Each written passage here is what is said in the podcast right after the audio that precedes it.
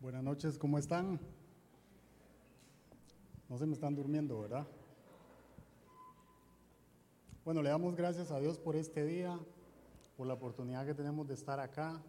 Muy contento de tener el, privilegio de poder compartir el mensaje que Dios ha puesto en mi corazón.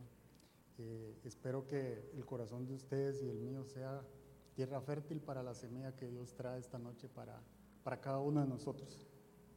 Eh, Hoy vamos a estar hablando de, integridad, una forma de vida en Cristo. No podemos vivir una vida con Cristo sin ser íntegros, sin integridad. El Señor demanda integridad. Y, vamos a estar hablando de un par de ejemplos de la Biblia acerca de este, de este tema. Y quiero comenzar eh, leyéndole el concepto de integridad que da una señora que es conferencista internacional y se llama, no sé si se dice Brené Brown o Brini Brown, pero dice integridad es elegir el coraje sobre la comodidad, elegir lo correcto sobre lo divertido, rápido o fácil, elegir practicar nuestros valores en lugar de simplemente profesarlos. En palabras más simples, integridad es ser de una sola pieza. Imagínense un árbol que cortaron y está hecho de una sola pieza. No tiene uniones. Y el Señor demanda que seamos así. ¿Qué significa eso? Eso significa que debemos de ser igual en la casa como somos en la iglesia o como somos en el trabajo. ¿Verdad? El Señor no nos quiere tibios, dice la palabra. Nos quiere cerca, nos quiere de una sola pieza. El Señor demanda integridad y eso significa vivir según lo que Dios demanda de nosotros. Porque nosotros podemos tener un concepto de ser íntegros delante de otra persona, ¿verdad? Yo puedo tratar de ser íntegro de acuerdo a lo que mi jefe me dice, por ejemplo, ¿verdad? Mas eso no significa que estoy siendo íntegro de acuerdo a lo que Dios demanda de mí. Yo quiero comenzar eh, contándole un poquito, un, fue el ejemplo que encontré, pero una vez veníamos regresando de Guanacaste, veníamos de la playa y veníamos, ¿verdad? En ese camino, creo que se llama Santa Cruz el lugar, y, y bueno, de repente, ¿verdad? Un carro adelante, y, y bueno, pues, se puso lerda la cosa, y, y yo soy medio desesperado. A mí me gusta la velocidad. Y entonces, ¿verdad? Ahí viene uno inquieto, ¿verdad? Y, empieza uno a, ver si puede o no puede pasar al que, al que va adelante. Bueno, cuando me di cuenta llevaba como, como cuatro carros adelante, ¿verdad? ya hacían cuatro carros adelante y el que iba hasta adelante era un camión. Entonces, ahí yo empiezo desesperado, venía con mi esposa y mis dos hijas. Y en cuanto llegamos a un muerto que le llaman, nosotros decimos túmulo, Qué palabra más rara, ¿verdad? En cuanto llegamos a un, a un muerto, me dejé ir. No sé si usted conoce a, Toreto, pero yo le ganaba a Toreto. Me dejé ir y, ¿verdad? Yo iba súper contento porque pasé a todos los que estaban en la fila, ¿verdad? eran como cuatro y los rebasé, los rayé, como dicen aquí, y luego normalicé mi velocidad. Bueno, normalizar mi velocidad para mí es como, como 100 kilómetros por hora, una cosa así. Entonces ya bajé la velocidad y empecé, ¿verdad? Según yo ya iba normal y toda la cosa. Mire, adelantito, se me adelantó el tráfico y me paró. Ya no soy Toreto, dije yo. Y entonces, bueno, ¿verdad? Muy amablemente yo me paré, yo dije, saber qué pasó, pero, pero bueno, entonces llega y me dice, todo serio, ¿verdad? El señor, muy amable y todo, pero me dice, su licencia, usted sabe lo que hizo. Y entonces, la verdad es que yo me sentí como intimidado en ese momento. Y, y entonces, bueno, le di los papeles del vehículo y le di la licencia, ¿verdad? Ya tenía mi licencia y ahí ya me tenía, ¿verdad? Y entonces me dice, ¿usted sabe lo que hizo? ¿Usted sabe lo que hizo? ¿Verdad que sí sabe lo que hizo? Y me hacía la pregunta, y la pregunta era muy capciosa, y, Y la verdad es que yo sí sabía lo que había hecho, ¿verdad? ¿Verdad que sí sabe lo que hizo? Me dijo, ¿verdad? Y en ese momento, la verdad es que yo tuve toda la intención de decirle que no era yo. ¿Verdad? Yo tuve toda la intención de decirle, no, usted está equivocado. Pero yo me quedé, la verdad es que yo me quedé paralizado, me quedé impresionado de que él me estaba haciendo una pregunta, yo no sabía qué responderle. Pero en ese momento, en ese momento, ¿verdad? La ayuda idónea y entonces mi esposa que iba a la par, le dice, sí, sí fue él, sí lo hizo.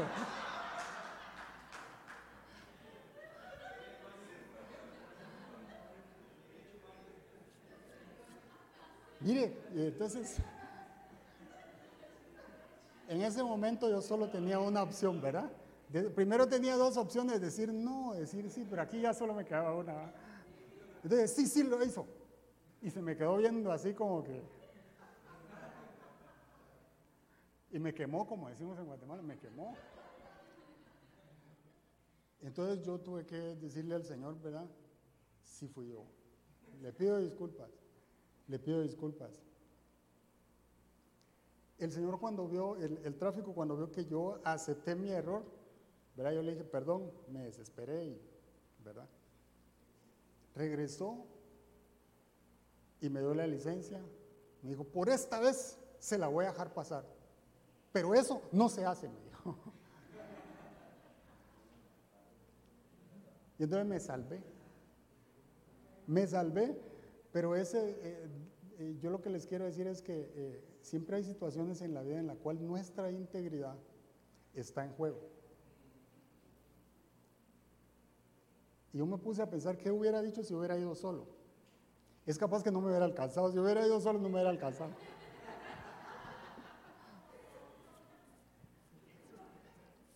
Pero bueno, llevaba a la familia, entonces me alcanzaron. Pero, eh, ¿verdad? y mi esposa, lo correcto era decir sí, ¿verdad? Sí lo hice. Rayé cuatro en solo y uno de los cuatro vehículos que, que rayé era el tráfico, entonces no había para dónde. O sea, yo ni siquiera lo vi, pero él era uno de los cuatro. Pero integridad eh, va más allá de lo que nosotros creemos. Integridad es hacer lo correcto aún cuando no me están viendo. ¿Verdad? Yo le puedo decir a mi esposa que la amo, pero ella no ve cuando yo estoy solo en un hotel, ¿qué hago? Si abro la computadora y empiezo a ver pornografía. Pero yo le puedo decir a ella que la amo. La pregunta es para cada uno de nosotros. Y no solo para los hombres, también para las mujeres. Si somos íntegros. Y si lo que hacemos está alineado con lo que Dios demanda de nosotros. Y cuidado que muchas veces algo que se mira pequeñito empieza a carcomer nuestra integridad hasta que nos alejamos de Dios. Así que hoy vamos a estar, el primer ejemplo es en el libro de Ruth.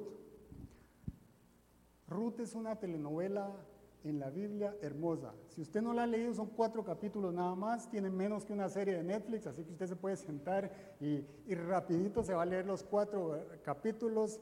Es una historia en medio de la guerra que había eh, en la época de los jueces de amor, aunque usted no lo crea. Y Ruth es una de las pocas mujeres moabitas, luego vamos a estar aprendiendo qué es eso de ser moabita que está escrito en el canon de la Biblia. Es un gran privilegio y vamos a saber por qué. Pero entonces el libro de Ruth tiene dos personajes importantes y uno de ellos es Ruth y el otro es Noemí. Hoy vamos a estar hablando de Noemí. Ruth capítulo 1 del 1 al 5 dice lo siguiente, dice, en el tiempo en que los caudillos gobernaban el país, estos son los jueces, ¿verdad? Hubo allí una época de hambre, entonces un hombre de Belén de Judá emigró a la tierra de Moab, junto con su esposa y sus dos hijos. El hombre se llamaba Elimelech, Elimelech. Su esposa se llamaba Noemí y sus dos hijos, Mahlón y Quilión. Todos ellos efrateos de Belén de Judá. Cuando llegaron a la tierra de Moab, se quedaron a vivir allí, pero murió Elimelech, esposo de Noemí, y ella se quedó sola con sus dos hijos. Estos se casaron con mujeres moabitas, la una llamada Orfa y la otra Ruth. Después de haber, vivido allí unos 10 años, murieron también Marlón y Quilión. Y Noemí se quedó viuda con sus dos hijos. Dice que esto sucedió en la época de los caudillos o de los jueces. Esta es la época en que no había rey en Israel. Y como no había rey que gobernara, entonces era una época en la que cada persona hacía lo que quería. En otras palabras. Eso nos dice jueces 21, 25, si usted quiere leerlo o si lo proyectan ahí. Pero dicen, en aquella época no había rey en Israel, cada uno hacía lo que parecía mejor. Y eso lo que hizo fue que el Señor se apartara de Israel, se apartara de Judá. Y por eso había miseria, por eso había inmoralidad, por eso había muerte y por eso habría hambruna en ese lugar. Pero entonces esta familia decide emigrar a Moab. Y yo no sé si usted sabía, pero Moab está en sentido contrario primeramente de la tierra prometida. Ya ahí empieza a haber algo que está que no está de acuerdo a lo que Dios quiere, ¿verdad? Moab estaba en sentido contrario a la dirección de donde estaba la tierra prometida. Segundo, Moab era una tierra que Dios había maldecido. ¿Maldecido? Sí, Dios había maldecido. ¿Por qué? Deuteronomio 23.3 dice, no podrán entrar a la asamblea del Señor los amonitas ni los moabitas, ni ninguno de sus descendientes, hasta la décima generación porque no te ofrecieron pan y agua cuando cruzaste por su territorio después de haber salido de Egipto. Este es Dios hablando acerca de Moab y él estaba maldiciendo a ese pueblo por no haber hecho algo cuando el pueblo de Israel pasó por ahí. Pero además de eso, ¿sabe de dónde vienen los moabitas? Venían de incesto. Venían de cuando, cuando las hijas de Lot embriagaron a Lot, se acostaron con él y de ahí viene la generación de los moabitas. Entonces, el pueblo de Moab no era agradable a Dios en ese momento. Y sin embargo, esta familia decide agarrar para Moab, en lugar de esperar que Dios hiciera algo en Belén de Judá. ¿Sabe qué significa Belén de Judá? Tierra de pan.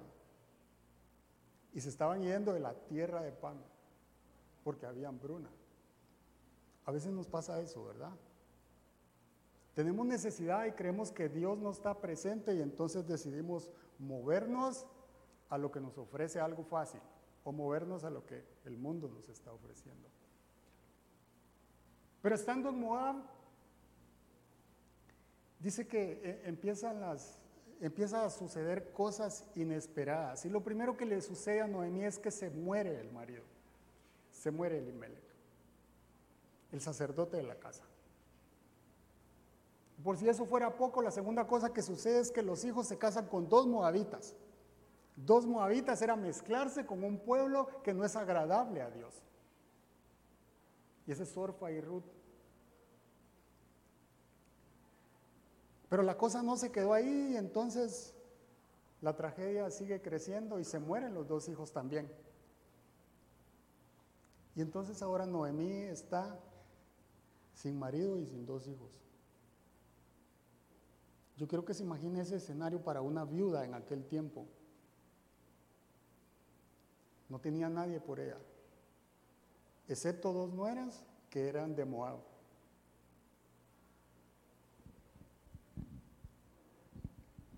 Y esos momentos difíciles de nuestra vida es cuando nuestra integridad sale a flote.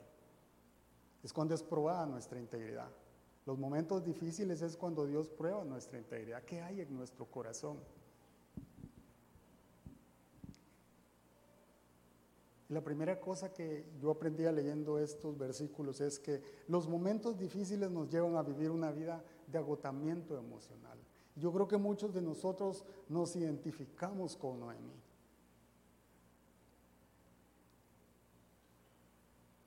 Es un retrato de muchos de nosotros. Cuando empezamos a decir no aguanto más, no puedo más, son síntomas de agotamiento emocional. Las personas empiezan a preocuparse tanto hasta que terminan como un volcán en erupción.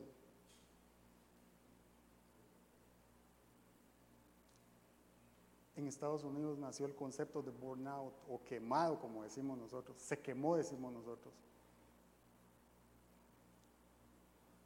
Y eso es estrés crónico. Y nosotros también estamos expuestos a pasar por ahí. Hay personas que de repente empiezan a llorar y no saben por qué, de la desesperación que están viviendo, de la angustia por la que están pasando. Hay momentos, esos momentos en que la pereza y el desánimo se apodera de nosotros.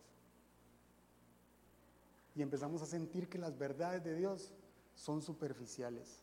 Las leo pero no entran. Las leo pero no calan en mi vida.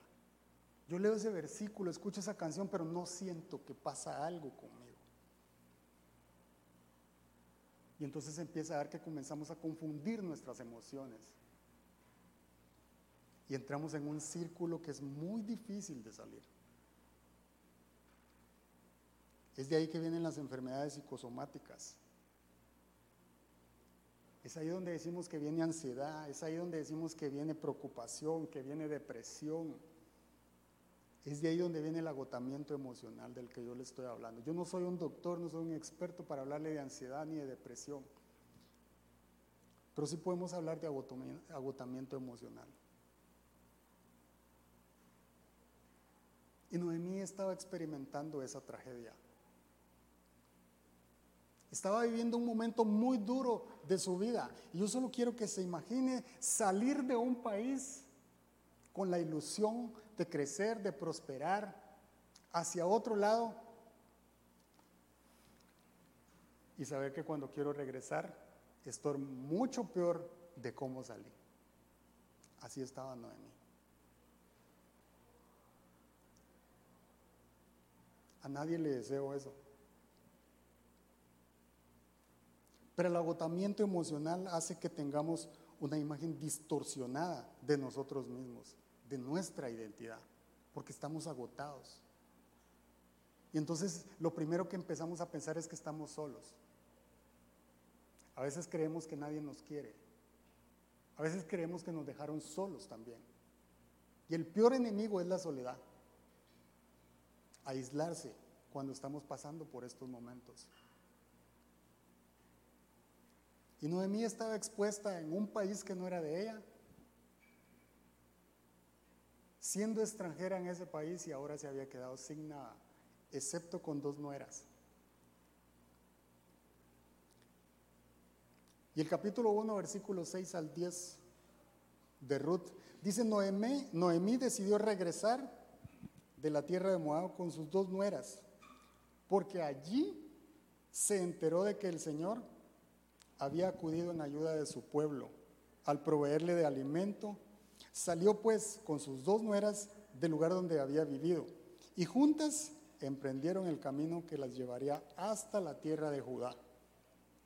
Entonces Noemí les dijo a sus dos nueras, miren, vuelvan cada una a la casa de su madre, que el Señor las trate a ustedes con el mismo amor y lealtad que ustedes han mostrado con los que murieron y conmigo o sea, con sus dos hijos.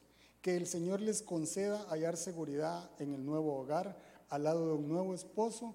Luego las besó, pero ellas, deshechas en llanto, exclamaron, no, nosotras volveremos contigo a tu pueblo. Y Noemí decide emprender el viaje de regreso a Belén. Ahora se entera que Dios está dándole pan a Belén, que Dios se ha vuelto a su pueblo y ella decide regresar, empezando por las circunstancias que estaba viviendo, por la situación difícil por la que estaba pasando. Pero dice más adelante que Noemí venía llena de vergüenza, llena de desesperanza, porque era una viuda regresando a su pueblo, desamparada. Y por si fuera poco, con dos nueras del pueblo que era despreciable para los judíos que era despreciable para, para Judá. Ahora desea recorrer el, el mismo camino, pero con las manos vacías, dice la Biblia. Salí llena de este lugar, pero ahora regreso con las manos vacías, dice. Y el Todopoderoso me ha afligido. Eso era lo que pensaba Noemí. Yo solo imagínense sintiendo los ojos del pueblo cuando la reconocieron. Aquí viene Noemí. Solo que ahora viene sin nada, destrozada, angustiada.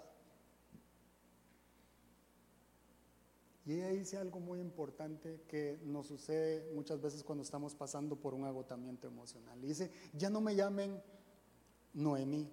¿Sabe qué significa Noemí? Noemí significa agradable, significa dulce. Pero ella dice, ya no me llamen agradable, ya no me llamen dulce, llámenme Mara, dice. Y Mara significa amargura, amargada. Así se sentía Noemí en esas circunstancias. Y así nos sentimos nosotros muchas veces cuando, cuando parte un familiar, cuando hay un hijo que no se recupera, cuando hay un hijo que se fue de casa y no regresa,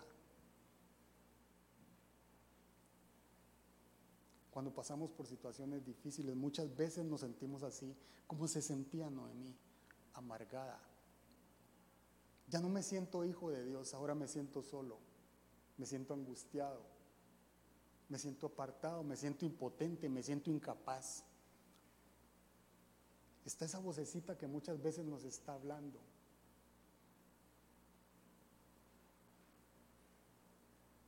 Pero ese es el momento en el que Dios prueba nuestro corazón. ¿Qué hay en nuestro corazón? ¿Cómo nuestra integridad nos hace conectar lo que estamos viviendo con lo que creemos? Porque eso es importante. El Señor nos llama. Él no dijo que no vamos a pasar por problemas o por circunstancias difíciles. Él no dijo eso. No es que conocemos al Señor, lo aceptamos y todo se arregló. No. Él dijo, en el mundo tendréis aflicciones. Pero Él prometió librarnos de todas esas.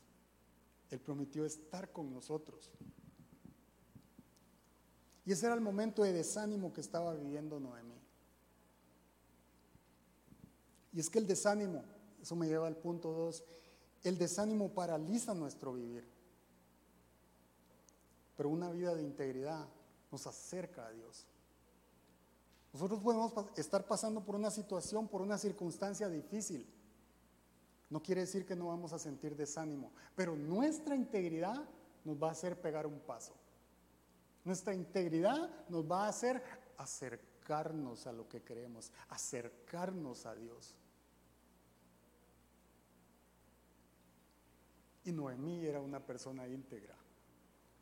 Integridad es cómo pensamos, cómo actuamos y cómo creemos según los valores de Dios. Y mire, es que Noemí no empezó a echarle la culpa a su marido. Ella no dijo, es que este marido que me dices tiene la culpa. Por él salimos de, de Belén. Ella no dijo eso. Ella dijo, Jehová me ha afligido. Ella no dijo, como él es el sacerdote de la casa, lo seguimos y emigramos. No, ella dijo, esta es la voluntad de Dios. Eso hace una persona íntegra alinearse, acomodarse a lo que dice la palabra del Señor. Y muchas veces comenzamos a quejarnos. Era más fácil echarle la culpa al marido. Para empezar ya estaba muerto. Ya no estaba, ya no le podía decir nada.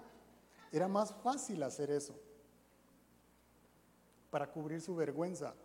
Pero no, ella dice, esto fue voluntad de Dios. Esto nos pasó por habernos alejado de Dios. Y Noemí dice, ya no vengan conmigo. Le dice a sus dos nueras, no tengo nada que ofrecerles. Ya no tengo hijos para que ustedes se puedan volver a casar y aún, aunque pudiera dar a luz otros hijos, ustedes no van a tener la paciencia para esperarlos a que crezcan y casarse con ellos. Así que vuélvanse a sus dioses, vuélvanse a su pueblo, que aquí estarán mejores. Allá en Belén serán extranjeras y eso no será fácil porque de alguna manera los moabitas no eran bien recibidos en Belén. Eso muestra la integridad de la suegra, la integridad de Noemí. Ella está viendo por sus dos nueras que de alguna manera pudieran salir adelante, que de alguna manera ellas pudieran regresar y hacer su propia vida. Ella entendía que lo que estaba pasando era por lo que ellos habían hecho, por haber partido del lugar donde Dios los tenía. Y a veces nos pasa eso porque nos alejamos de Dios. Y nos cuesta reconocer que fuimos nosotros los que nos apartamos, los que tomamos una decisión errónea. Y entonces las dos nueras toman una decisión diferente cada una de ellas, Orfa y Ruth. Orfa, todos los nombres en la Biblia tienen un significado y Orfa significa nuca o la parte de atrás. ¿Y sabe qué hizo Orfa? Se regresó. Ella se regresó.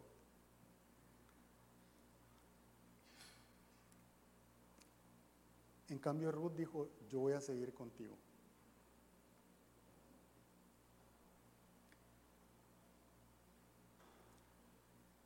Y me llama la atención, ¿por qué? ¿Por qué Ruth tomó la decisión de seguir a su suegra? Yo quiero que usted se ponga en el lugar de Ruth y de Noemí. ¿Usted seguiría a su suegra? Nadie se rió. Oiga, ¿usted seguiría a su suegra si se, quedaría, si se quedara solo con ella?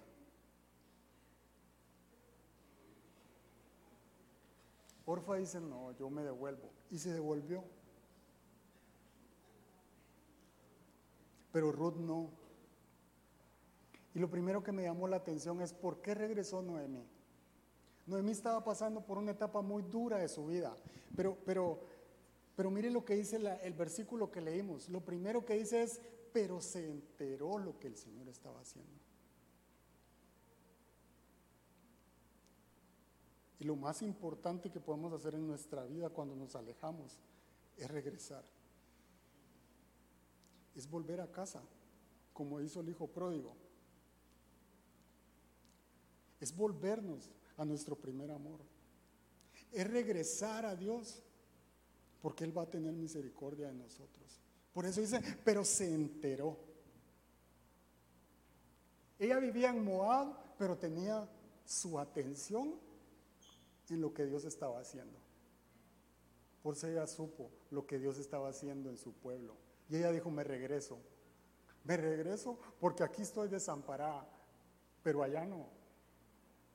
Yo voy a tener misericordia de Dios. Y Jeremías 29, 13 dice, me buscarán y me encontrarán cuando me busquen de todo corazón. Me dejaré encontrar, afirma el Señor y los haré volver del cautiverio. Yo los reuniré de todas las naciones y de todos los lugares a donde los haya dispersado y los haré volver al lugar del cual los deporté, afirma el Señor. Lo que Noemí estaba haciendo era lo que dice Jeremías. El Señor estaba atrayendo a sus polluelos. El Señor los estaba, la estaba atrayendo nuevamente, porque Él tiene misericordia de la viuda del necesitado, del pobre, del que lo busca de todo corazón. Y el Señor nos anda buscando cuando nos alejamos. El Evangelio de Juan describe cuando una oveja se pierde y dice, el, buen pastor sale a buscar esa oveja hasta que la encuentra. Y deja las 99 hasta que encuentra la que está perdida y la trae sobre sus hombros y ese día hay fiesta en el cielo, dice.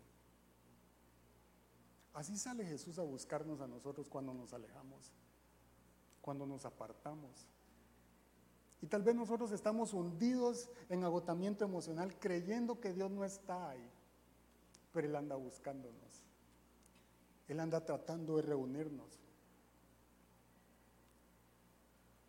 Y el Señor ya había empezado a obrar en la vida de Noemí. Por eso me, gusta mucho lo que Ruth le dice. Ruth no solo decide seguirla. Mire, Moab era un pueblo que tenía muchos dioses. Incluso uno de ellos le gustaba que hicieran, eh, la costumbre era que hacían sacrificios a los niños, a ese Dios. O sea, los sacrificaban, los mataban en otras palabras. Tenían muchos dioses. Pero sin embargo, Ruth le dice lo siguiente a su suegra. Eso está en el capítulo 1, en el 16, versículo 16 y 17. Y le dice, pero Ruth respondió a Noemí, no insistas en que te abandone o en que me separe de ti, porque iré a donde tú vayas y viviré donde tú vivas. Tu pueblo será mi pueblo y tu Dios será mi Dios. Moriré donde tú mueras y allí seré sepultada. Que me castigue el Señor con toda severidad si me separa de ti. Algo que no sea la muerte. Mire, Ruth era del pueblo que de alguna manera era despreciable delante de Dios, donde adoraban muchos dioses. ¿Y sabe qué estaba haciendo Ruth? Ruth le estaba diciendo, Noemí, suegra mía, yo aprendí a amar a tu Dios. Aquí hay muchos, pero allá hay solo uno. ¿Sabe qué significa ahí cuando le dice, tu Dios será mi Dios? Tu Dios es mi Dios, Elohim. ¿Y sabe qué significa Elohim? Dios de dioses. Él es el verdadero. Él es el único. Él es el Dios todopoderoso. Y Ruth estaba diciendo, yo dejo mi pueblo. Yo dejo todo atrás por seguir lo que tú me has enseñado, lo que tú me has dicho. La pregunta que yo tengo para ustedes es, ¿será que nuestros hijos serán al Dios del que nosotros hablamos?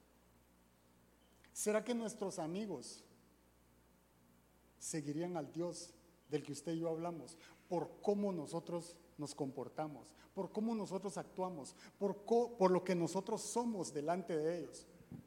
¿Será que nuestra integridad hace que ellos expresen lo mismo que dijo Ruth? Tu Dios será mi Dios. En ese momento Noemí estaba dispuesta a regresar a su pueblo, pero Ruth estaba tomando una decisión de, dejar su pueblo por ir al pueblo de su suegra, al pueblo del Dios Todopoderoso.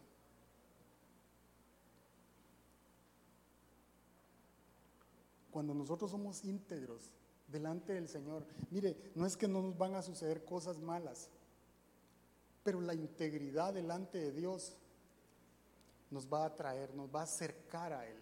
Tarde o temprano vamos a sentir que algo nos atrae, que algo nos mueve, que Dios usa a alguien, a una persona para atraernos. Y todos nosotros necesitamos una ruta en nuestra vida para salir del agotamiento emocional, de la desesperación, de la tragedia. Nosotros necesitamos comunidad, nosotros necesitamos una iglesia, nosotros necesitamos a alguien que nos acerque a Dios. Y ese momento de agotamiento emocional de Noemí es cuando Ruth le dice, tu Dios será mi Dios. El Dios de que me has hablado, el Dios al que yo he visto que adorás, el Dios al que yo he visto que servís, ese Dios del que tanto hablas, yo he decidido seguirlo. Eso habla de la integridad de Noemí en su familia. Porque ni usted ni yo queremos seguir a alguien que no es honesto, que no es honrado, que no es íntegro delante de Dios. menos una nuera, ¿verdad? Pero Ruth dice, yo voy a seguirte. Donde quiera que tú vayas, yo iré. Tu pueblo será mi pueblo. Donde tú mueras, ahí seré sepultada. Y yo solo quiero que se imagine el amor que Ruth estaba expresándole a Noemí.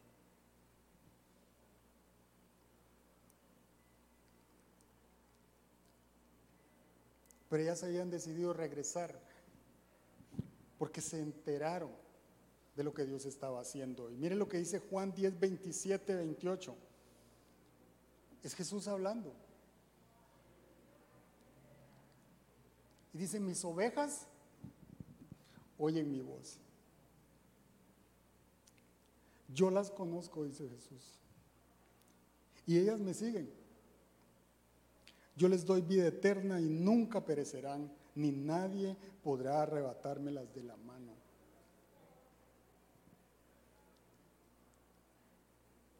Podemos estar en el suelo, pero de allí nos va a recoger el Señor. Podemos estar enredados, pero el Señor nos va a desatar. Él va a mandar a alguien, Él va a mandar una ruta a tu vida, Él va a mandar una ruta donde quiera que estés para decirte lo que Dios quiere hacer con tu vida. No importa el agotamiento emocional que tengas, no importa la desesperación, no importa el dolor que estés viviendo, pero Dios va a mandar una ruta a tu vida.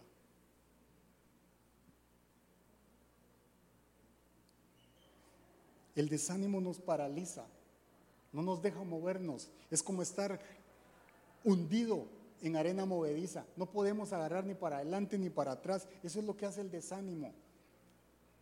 Pero la integridad nos acerca a nuestro Dios.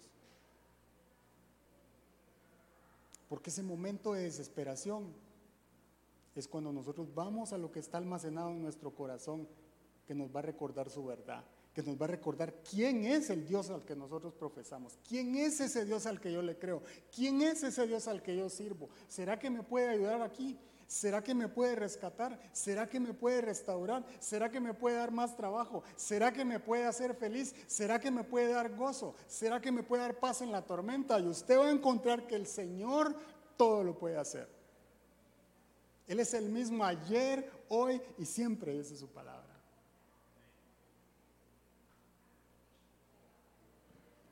Nuestra integridad nos va a acercar tarde o temprano a ese Dios. El problema es cuando no escuchamos la voz de Dios. Porque yo no sé si a usted le pasa, pero hay veces que estamos tan afligidos que decimos, o yo estoy sordo o Dios anda ocupado. Parece que el Señor anda haciendo los milagros del vecino y a mí me dejó esperando en la sala de espera y lo peor que le puede pasar a uno es sentir que está en la sala de espera. No sé si usted ha estado en, la sala de espera de un hospital, lo peor que le puede pasar a uno. Nadie le dice qué pasa y uno está donde está mi esposa, donde está el enfermo y nadie le dice nada a uno. Bueno, eso pasa muchas veces, ¿verdad? El problema entonces a veces es que no escuchamos la voz de Dios. Y eso me lleva al último punto, al punto 3. La integridad es una forma de vida en Cristo. Nosotros no somos íntegros en la mañana y en la noche no. Es una forma de vida. Cuando nosotros comenzamos a seguir a Cristo, nos damos cuenta que Él no deja de cambiarnos, Él no deja de transformarnos, Él no deja de actuar en nuestra vida, Él no deja de, de modificar nuestro yo y acercarnos a cómo es Él, a cómo Él quiere que nosotros seamos. Porque es una vida con Cristo. No somos perfectos, pero caminamos en pos de parecernos a Jesús. Él es nuestro modelo. No, no, es el que se para aquí, no es el que toca la música, es Jesús. Nuestro modelo sigue siendo Jesús. Nosotros nos comparamos y decimos, esto que yo estoy haciendo, ¿le agrada a Jesús? Jesús haría lo mismo que yo estoy haciendo. La integridad es una forma de vida en Cristo. Debemos de perseverar en esa integridad a la que Dios nos llama. Y dice la Biblia que Job porque ya hablamos de Noemí, pero también hay un ejemplo de un hombre en la Biblia. Y podemos hablar de Job. Job 2.3 dice, es Dios hablando, ¿te has puesto a pensar en mi siervo Job? Volvió a preguntarle el Señor. No hay en la tierra nadie como él. Es un hombre recto, intachable, que me honra y vive apartado del mal. Y aunque tú me incitaste contra él para arruinarlo sin motivo, todavía mantiene firme su integridad. Este es Dios hablando, ¿sabe con quién? Con el enemigo.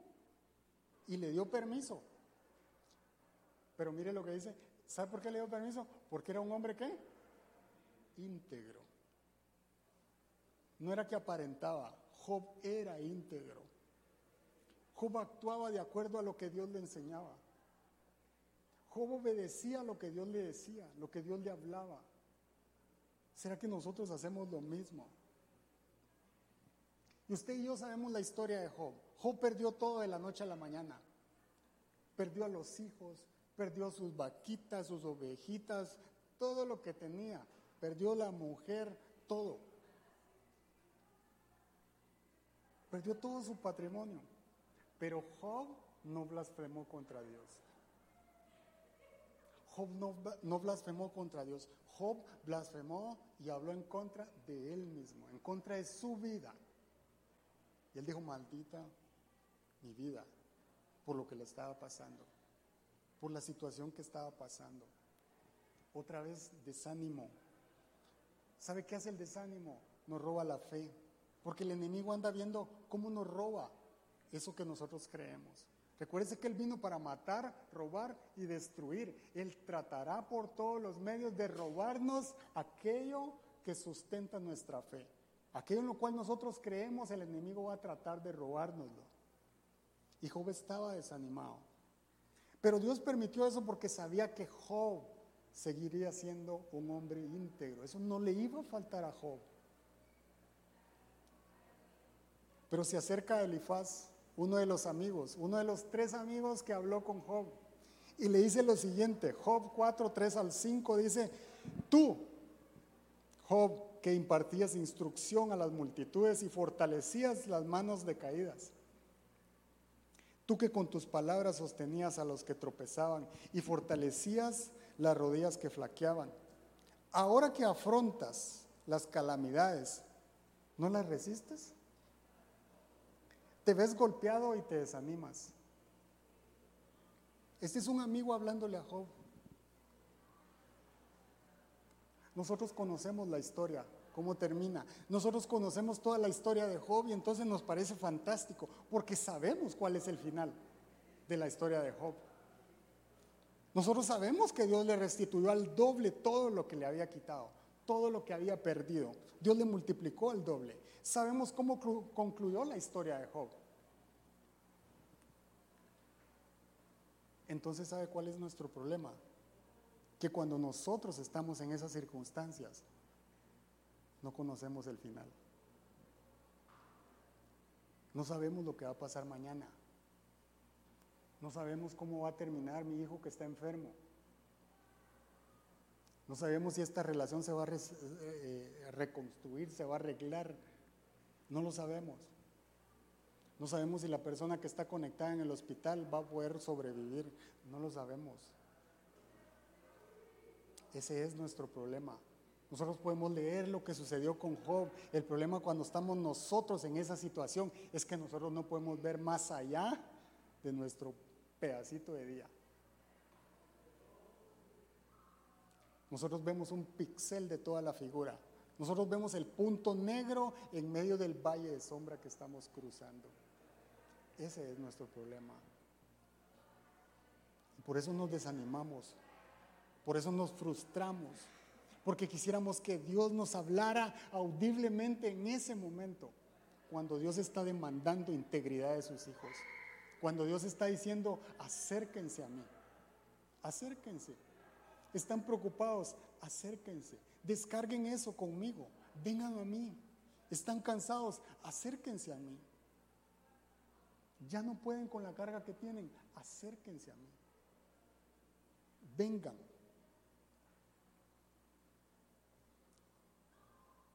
Y nos invade la oscuridad del valle que estamos pasando.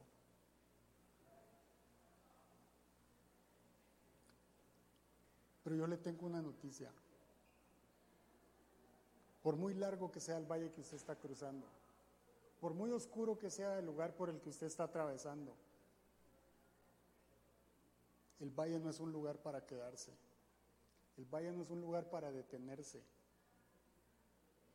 Dice el salmista, aunque pase por valle de sombra de muerte, aunque pase, aunque pase. Ese no es un lugar para hacer morada, ese no es un lugar para paralizarse, ese no es un lugar para quedarse allí, porque los cielos y la tierra pasarán más, mis palabras no pasarán, dice el Señor.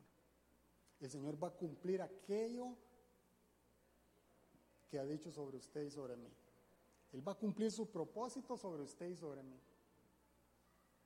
Y nuestra integridad nos acerca a eso, a ese Dios que dijo eso.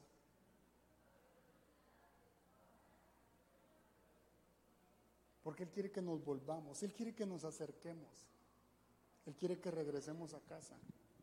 Porque dice que a los que aman a Dios, todas las cosas obrarán para bien. Quizás estás pasando por una situación complicada, difícil. Quizás estás pasando por algún luto en tu vida. Pero todo obrará para bien. La misericordia de Dios te atrapará. El amor de Dios llegará hasta donde estás. Él no te va a dejar. Como la oveja perdida, Él va a ir y te va a buscar. Y te va a alcanzar. Y te va a encontrar.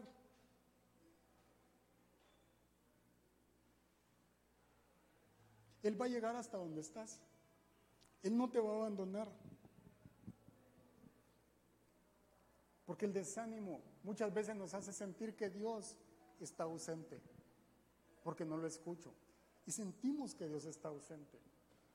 Pero mire, Job 27.5 dice, jamás podré admitir que ustedes, les está hablando a los amigos, tengan la razón. Mientras viva, insistiré en mi integridad. Tu Dios era mi Dios. ¿Se recuerda? Él está diciendo, yo quiero que Dios me hable. Yo quiero que Dios me diga por qué me pasó esto. Yo quiero que Dios me saque de esto que estoy pasando, de esto que estoy cruzando. Porque su integridad le decía el tamaño de Dios que tenía. Su integridad le decía quién era su Dios. Y él dice, ustedes me pueden decir cualquier cosa, pero yo voy a permanecer, yo voy a perseverar en mi integridad.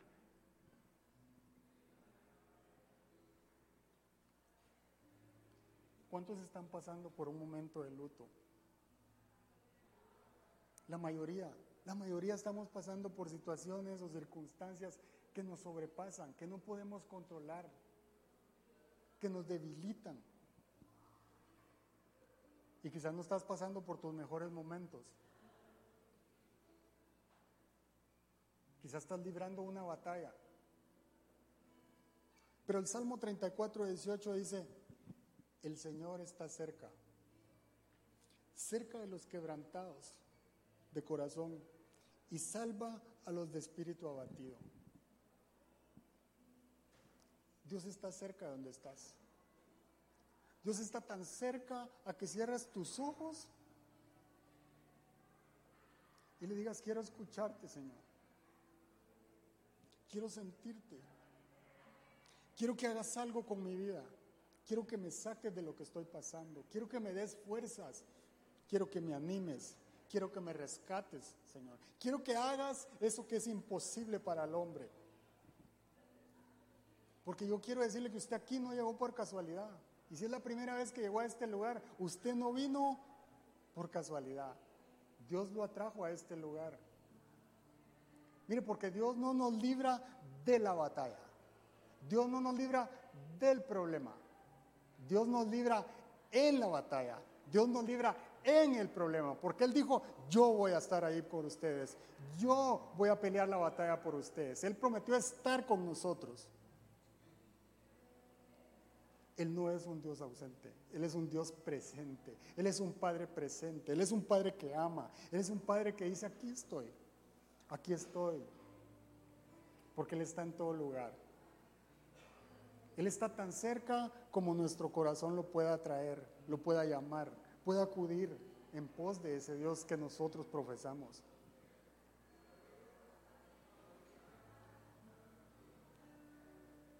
Y Job después de perder todo, todo, el Señor se volvió a él. Y no solo le responde sus dudas, sino que le aclara, si usted no ha leído Job, el Señor le aclara quién es Él. Y le hace un montón de preguntas que de verdad me puse a buscar algunas todas raras y las puse a buscar en Google y me pareció extraña las respuestas que encontré. De verdad, si usted no ha leído esas preguntas, vaya y búsquelas y se va a dar cuenta de lo que Dios le estaba diciendo a Job. ¿Quién le puso límites al mar? ¿Dónde estabas cuando yo hice esto? En otras palabras, Dios le está diciendo, yo puedo hacer lo que nadie puede hacer. Yo te puedo restaurar las veces que yo quiera, porque Él sigue siendo Dios, Él sigue siendo Padre, Él sigue estando presente en tu momento de necesidad. Dios es Dios para que nosotros como hijos experimentemos quién es ese Dios. Y muchas veces estamos pasando por momentos difíciles para experimentar quién es nuestro Dios, dónde está nuestro Dios, cómo actúa nuestro Dios, cómo me rescata Dios, cómo me consuela Dios. Por eso dice Job en el, en el capítulo 42, 5, dice, de oídas te había oído, mas ahora mis ojos te ven. De oídas te había oído, mas ahora, ahora mis ojos te ven. Póngase de pie.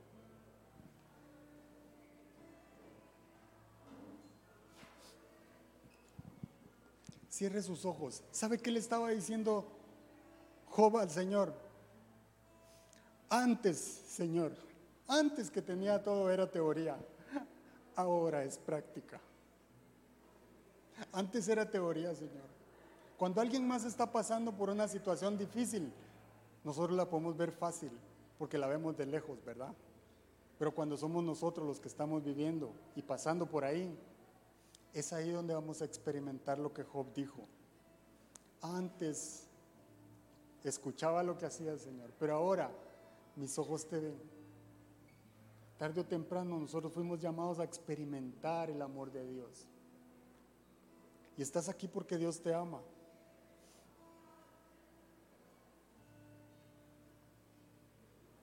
Estás aquí porque Dios está acercando a ti.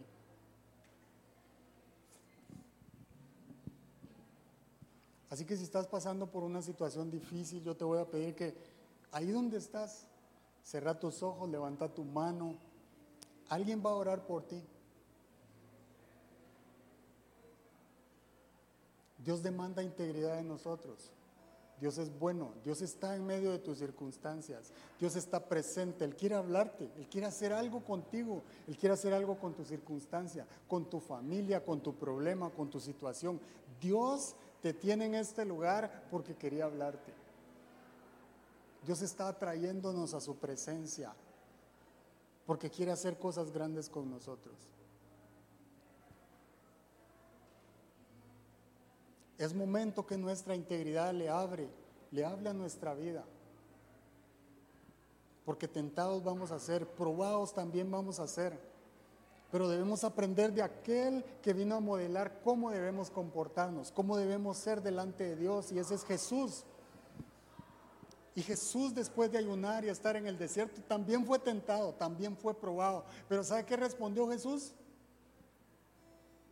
Escrito está las tres veces. Él dice, escrito está. Si usted no sabe qué hacer, yo le quiero recordar lo mismo. Escrito está lo que tiene que hacer. Usted no sabe qué hacer, para dónde agarrar, escrito está. Yo soy el camino, dijo Jesús, la verdad y la vida.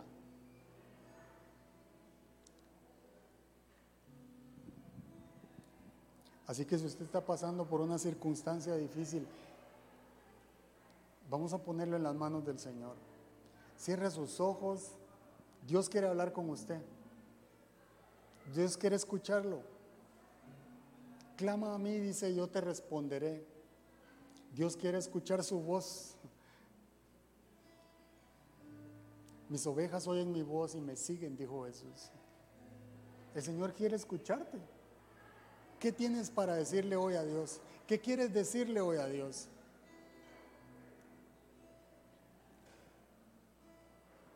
Si necesitas oración, levanta tu mano. Y ahí se va a acercar alguien para orar por, por usted. Si quiere pasar al frente, bienvenido. Hay personas que están capacitadas para orar por ustedes. Y el Espíritu Santo está en este lugar.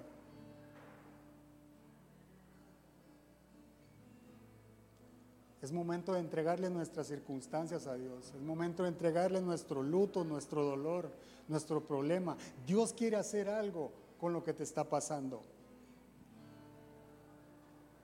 Porque como dijo Ruth, tu Dios será mi Dios. Y nosotros alabamos al que todo lo puede. Nosotros alabamos al Señor de, de señores, al Rey de reyes. Dios es bueno y te ama. Te damos gracias, Señor, en este día. Te damos la gloria y la honra, Padre. Gracias, Jesús.